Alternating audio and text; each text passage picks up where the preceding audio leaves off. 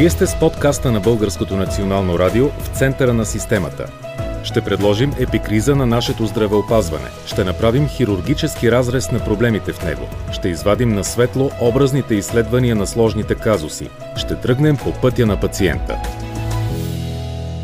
На Световния ден на здравето, 7 април, Българското национално радио започва нов здравен подкаст в центъра на системата с мен Гергана Хрищева. Подкастът ще разказва пациентски истории, ще търси отговор на въпросите на хората по различни казуси от здравната ни система, ще представя важните теми на здравеопазването, но от гледна точка на пациентите. Първата тема е посветена на спешната помощ. Това може да ви се стори много позната тема, но всъщност от нашите първи гости ще научим интересни и непознати за нас данни, как работи системата и, ако не работи понякога, както на нас ни се иска пациентите, защо. Гости в подкаста днес са заместник министърът на здравеопазването доктор Петър Грибнев с ресор болнична и спешна помощ. Здравейте, доктор Грибнев. Здравейте. Доцент Антон Тонев, председател на Комисията по здравеопазване в Народното събрание. Здравейте на вас и на вашите слушатели. И доктор Десислава Кателиева, главен координатор на новия експертен съвет по спешна медицина към министра на здравеопазването. Доктор Кателиева е председател на Националната асоциация на работещите в спешната помощ, лекар с ясно изразена позиция по проблемите на спешната помощ у нас от десетилетия. Познат наш гост на Българското национално радио. Много ми е драго, доктор Кателиева. Благодаря много. Здравейте на вас и вашите слушатели. Ще започна с първите въпроси, но преди това ми се иска да дадем думата на хората. Получих едни много точни отговори за плюсовете и минусите в спешната помощ у нас спешната помощ работят хората толкова, колкото им позволяват възможностите. А в края на краищата София е един град с страшно много голямо население и не винаги успяват бързата помощ да стигне на време. Така че ги разбирам хората. Това е моето мнение. Какво може да се подобри в този толкова населен град?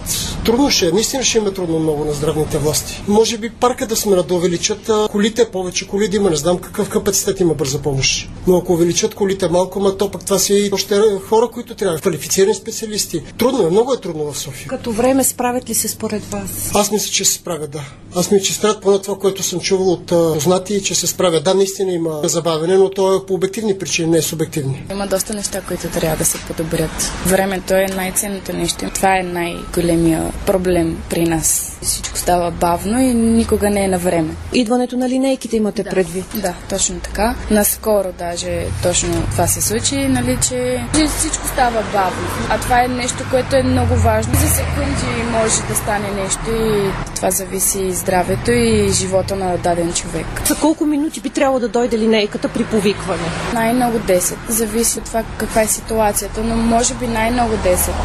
Казахте, наскоро имаше случаи. Ами наскоро обаче беше в село, а не беше тук в София. Тя дойде за половин час. Макар, че и ситуацията беше такава, че тя дори да беше дошла и за 5 минути, нямаше какво да направи, нямаше как да помогне. Но в случая, според мен, можеше нали, да преценят времето и да му стигнат за по-бързо време от това, което беше. Инфаркт, инсулт сигурно е било. Инфаркт. Инфаркт. Да. Елин Пелин. Село до Елин Пелин, но тя идва от Елин Пелин. Но пак, според мен, за половин час стигаме от тук до нашото село, а от Елин Пелин до село трябва да се стигне поне за 10 минути. За първи път попадаме в такава ситуация, но пак ви казвам, то за 30 минути всичко можеше да стане. Ако трябва да попитате здравните власти, от които зависи каква да бъде спешната помощ в България, какво бихте ги попитали? Дали това е начина по който трябва да постъпват и дали не трябва да се замислят да променят доста неща в това отношение. Като време, като отношение към самите хора, да бъдат по-добри. Вероятно първо координацията, която е с съответно общия телефон, който е в момента. От собствен опит го знам. То беше за възрастен човек, който просто се прехвърляше един път, втори път разговора и накрая просто не дойдоха. Това беше в провинцията. Така че за едно високо кръвно на един възрастен човек просто това е. Трябва да има повече хора, за съжаление. Екипи и лекари предполагам, че няма. Това е желателното, просто защото самите лекари изнемогват в цялата тази ситуация, предполагам. Вероятно и техническото оборудване също е. Ще се направи ли реформа в тази област? То да бъде в полза на всички хора, които така и не разбраха в този момент координация за COVID, към кого трябва да се обърнат? Към GP или към спешна помощ?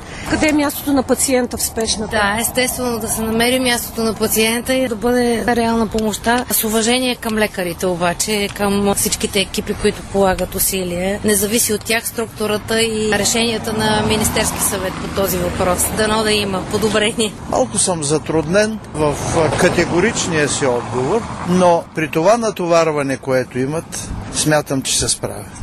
Освен това, са подложени на много-много унижения, на много обиди, включително и физически. И то от хора, които са, бих казал, малко културни, склонни към своеволие и отчасти към бандитизъм.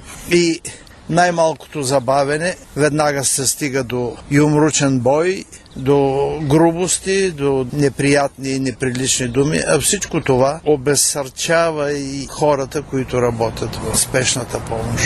Ако трябва да попитате здравните власти нещо за спешната помощ, какво да се подобри, какъв би бил въпрос? Може би като пожелание. Още трябва да се увеличат броя на екипите и линейките, но всичко това е до пари. Всичко това е до средства и няма и да намерят хора, защото отблъскваща е работата в спешна спешната помощ. Не ми се е налагало да ползвам до сега, слава богу, и просто не знам каква е нито организацията, нито редът. Най-вероятно имат проблеми, но аз не ги знам. Всъщност налагало ми се преди много години, за 13 години. Ние закарахме спешната помощ, така че за да не чакаме, да, тя понеже имаше такава криза, беше направила и просто ние закарахме за спешната. Директно, без да чакаме нито линейка, нито нищо. Нето ни се отвисяхме пак един час пред, пред кабинета. Поред мен изобщо не реагира. Чакала съм линейка 3 часа за майка ми. Беше паднала, не можеше да стане страшни болки, имаше, плачеше жената, повръща. Обадихме се на линейка, няма линейка. Изчакате, изчакате. Тя на земята лежи 3 часа в София. След 2 часа и половина дойде линейка, закараха я, беше си чупила тазобедрена става. Исто. Бързо ли стана приема? Бързо, много съм доволна. Там много бързо приеха я и на следващия ден оперира. Това е 3 часа чакане. Ми тя жената можеше нещо да изстане, не дай си Боже. Може би да реагират по-бързо, като се обади човек на бърза помощ. Все пак са бърза помощ. Трябва да отреагират поне до половин час ако коства живота на човек. А отношението? Отношението беше добро. За отношението няма проблеми, но времето, някой път човешкия живот за 3 часа, мисля, че е много. Чухме и добри думи за спешната помощ, даже мисля, че бяха повечето. Хората осъзнават, че столицата е един доста натоварен град, че всъщност линейките не достигат точно заради задръствания. Основен проблем е времето, за което достигат колите на спешна помощ. Но нека да започнем, доктор Грибнев, с вас по първия въпрос. Той е свързан точно с тази анкета. Кои са преобладаващите сигнали в обслужването на спешната помощ в центровете, в отделенията по спешна помощ към лечебните заведения? Очертават се няколко проблемни точки в страната, където има недостиг на персонал най-вече. Чух коментари, че липсват линейки. Не линейките са проблема, проблема са екипите. Тези точки, една от тях това е София.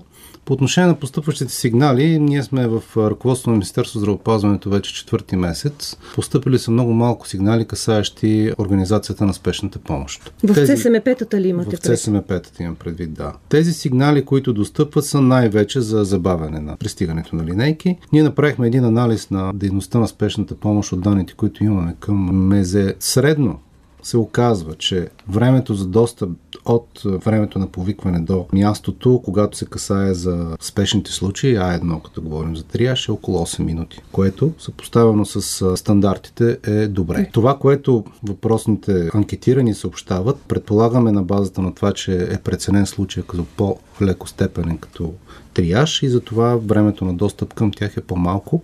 Тук и колегите ще изразят своето мнение. Така или иначе има какво да се подобрява. Да, трябва да наблегнем върху набавянето на максимален брой екипи, за да могат да намалят тези забавяния. Доцент Тонев или доктор Кателиева, по преобладаващи сигнали към спешната помощ, тенденции в тази посока? Ако аз мога да се включа в разговора, от мнението на слушателите, които бяхте интервюирали, пък и като една така ноторно известна истина, е, че всеки очаква спешната помощ да бъде навремен. Субективно в всеки един нуждаещ се от нея има едно нормално време, за което тя трябва да дойде, след което въпросният пациент да бъде преценен, да мине през един медицински триаж, да се вземе решение какво да бъде неговото поведение. Истината е, че Дълги години назад много от проблемите, стигайки до идеята, че трябва да се направи някаква структурна реформа, тъй като здравеопазването е една от най-инертните и най-консервативните сфери в нашия живот и в нашето общество, момента в който е трябвало да се предложи нещо, той просто се е отлагал. Напред във времето, следствие на което хората, които са вземали решение преди нас, са стигали до идеята, че ако увеличим с малко парите, това ще ни спечели време. И гледайки последните 10-12 години назад, всъщност се оказва, че основното, което е правено, е да се увеличават с малко парите. Но вследствие на економически процеси като инфлация и като общо нарастване на доходите във всички сектори и в здравеопазване, се оказва, че това не е решило нито един проблем, а просто е отлагало достигането на такива моменти, както е в момента, обществото вече не може да чака. Смятам, че е дошло време за някаква качествена реформа, която да не е свързана с увеличаване на заплата, на разходи. Разбира се, това е абсолютно необходимо, защото нито една реформа не е възможна, ако не е подплатена със средства.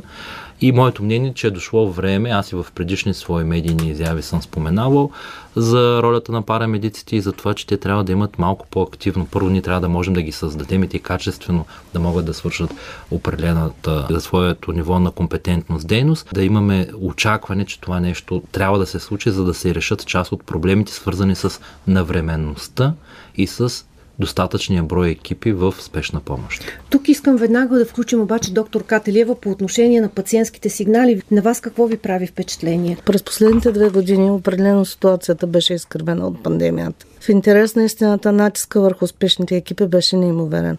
Това бяха хората, които трябваше първи да реагират, когато един пациент има вирусоподобно ни оплаквания. Те трябва да го заведат до болница, те трябва да го пустят в дома, да го тестват и така нататък. Натовареността беше твърде голяма върху колегите ми. Но въпреки всичко, въпреки този тест, те се справиха. Направиха каквото беше по силите им, но Пандемията от една страна беше и тест за това къде системата има пропуквания. Така. А именно това, че а, все още няма нормална връзка в реално време в кои болници какви свободни легла има. Това бави колегите ни. Трябваше да се оказа една много добра мярка, която проработи. Чрез триажирането все пак се дава приоритет на спешния пред всички останали пациенти.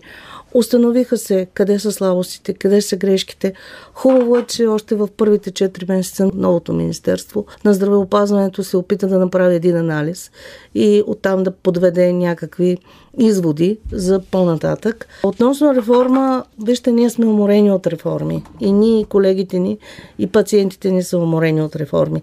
Иска ни се да се върви, да има известна приемственост от това, което е било преди това защото има нормативна база, просто да се работи върху тази нормативна база и да се продължи в тази посока. Ако говорим за реформа, според вас, доцент Тонев казва да не са само парите. Вие как смятате тази реформа, в коя посока да тръгне? Значи, големия проблем с спешната помощ е кадровия дефицит. Това, че няма интерес на младите хора към системата, няма привличане от, както от млади лекари, така и от новозавършили медицински специалисти, така и парамедиците. В тази насока трябва доста да се поработи. Трябва да се направят някои нормативни промени, които да предизвикат задържане на интереса на всеки един новозавършил лекар, сестра или парамедик точно към спешната помощ. Това нещо го няма. Министерство на здравеопазването след случая във Враца приключи ли проверката на изпълнителна агенция медицински надзор за работата на спешните отделения в страната?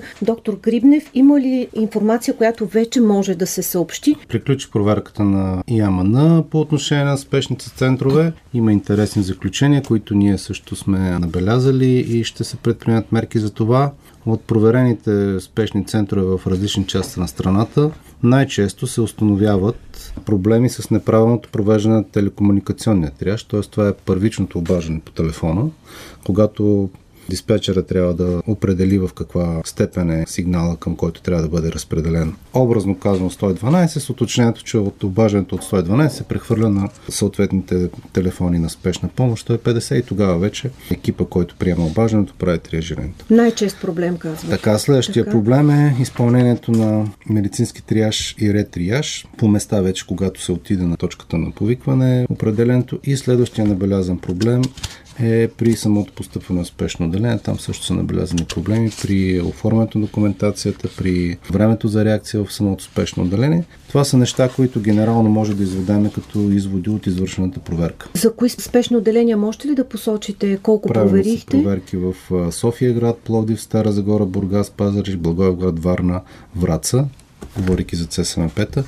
Иначе спешни отделения в Пирогов, Царица Йоанна, Сити Клиник, Света Ана, Свети Георг, Бал Христо Ботев. Цялата страна е засегната в тази проверка на Яман. Това са окончателните данни. Да, предстои и още една доста по-сериозна проверка, касаеща конкретно повиквания, които ще бъдат обработени статистически, така че имаме още какво да доизясняваме по отношение на етапа на проверките. Кой ще я прави тази проверка? Пак отново яма на се прави. Да, Просто тя ще отнеме малко повече време, тъй като трябва да се анализират доста голям брой конкретни случаи, така че и там ще очакваме резултати. Кога ги очаквате, доктор Грибнев? Предполагам, до към месец колегите ще са готови с обработката на статистическата информация. Също ЦСМП-та и спешни отделения? Да, Или да, по-скоро да. пациентски сигнали поступили? Не сигнали, проверяват се всяко едно повикване, какво се случва, как е бил гледан случай и така нататък.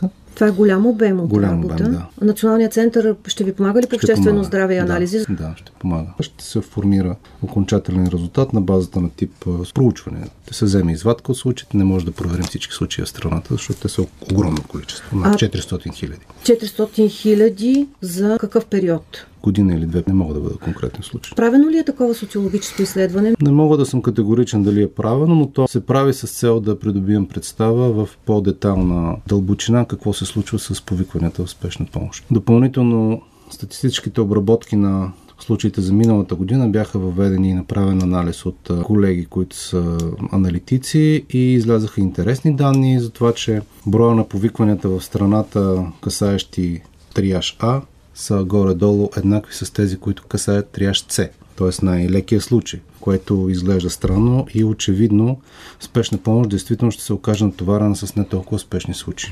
Някои от повикванията действително са за не толкова спешни случаи и могат да бъдат поети от структури, касаещи неотложната помощ. Доцент Тонев, коментар по тази новина на доктор Грибнев. Такъв анализ необходим ли е? Абсолютно е необходим и аз приветствам усилията на колегите от изпълнителната власт и Министерство на здравеопазването, защото верните решения се вземат само след правилна и добре обработена информация, особено когато се касае за такива обществено значими процеси като спешната помощ. Аз с интерес също ще наблюдавам този анализ и при необходимост ще се включа, ако колегите имат нужда от подкрепа с някакви законодателни решения, след като този анализ бъде направен, да направим някаква корекция в законовите норми, евентуално да подпомогнем тенденцията такава каквато е търсена, евентуално за намаляване на тези повиквания, които натоварват а, спешна помощ без реално да са в нейния приоритет. Това са нещата, с които искаме да развием спешната помощ. Знаете, че една от инициативите на Продължаваме промяната като политическа сила е да усъвременим спешната помощ с а, закупуване на хеликоптери, с а, развитие на спешните центрове. Доктор Кателиева, може ли да се каже всъщност, че дълги години са ни липсвали базисни данни, анализи, къде куцат нещата? Това са стъпки в правилната посока. Защото да се направи проверка след конкретен случай, обикновено води до промени на парче. Докато когато се направи един анализ в един по-продължителен период, след като вече от 2017 година имаме триаж в центровете за спешна медицинска помощ, редно е да се види как работи той, какъв е проблема да има някакви разминавания от световните стандарти, дали проблема е, че персонала не е обучен, дали може би самият триажен протокол не е както трябва направен, дали става някъде другаде забавяне или грешка. Това е правилният начин. В интерес на истината, при предишни управления имаше само една проверка преди да излезе медицинския стандарт и да бъде прият окончателно 2015-2016. Една проверка, която беше направена в няколко центъра в страната и в няколко спешни отделения в Това страната. по времето на министър Москов ли? е? Да, по времето на министър Москов. Така или иначе, тази проверка даде тласък към написването и прокарването на стандарта. За спешна тази медицина проверка имаме предвид Говорим стандарта. за центрове за спешна медицинска помощ и спешни отделения. Анализ на тяхната дейност, на забавянето на адресите, на забавянето на пациентите в спешни отделения и така нататък, на качеството на оказваната услуга и така нататък. Това, което в момента се прави е точно правилният път да видим какво не е както трябва до тук и какво трябва от тук нататък да се промени. Това е правилният подход. Не е действие на парче, защото се е случило някъде, сме угасили някъде пожар. Много ви благодаря. Вие бяхте с подкаста на Българското национално радио в центъра на системата. Вие бяхте с подкаста на Българското национално радио в центъра на системата.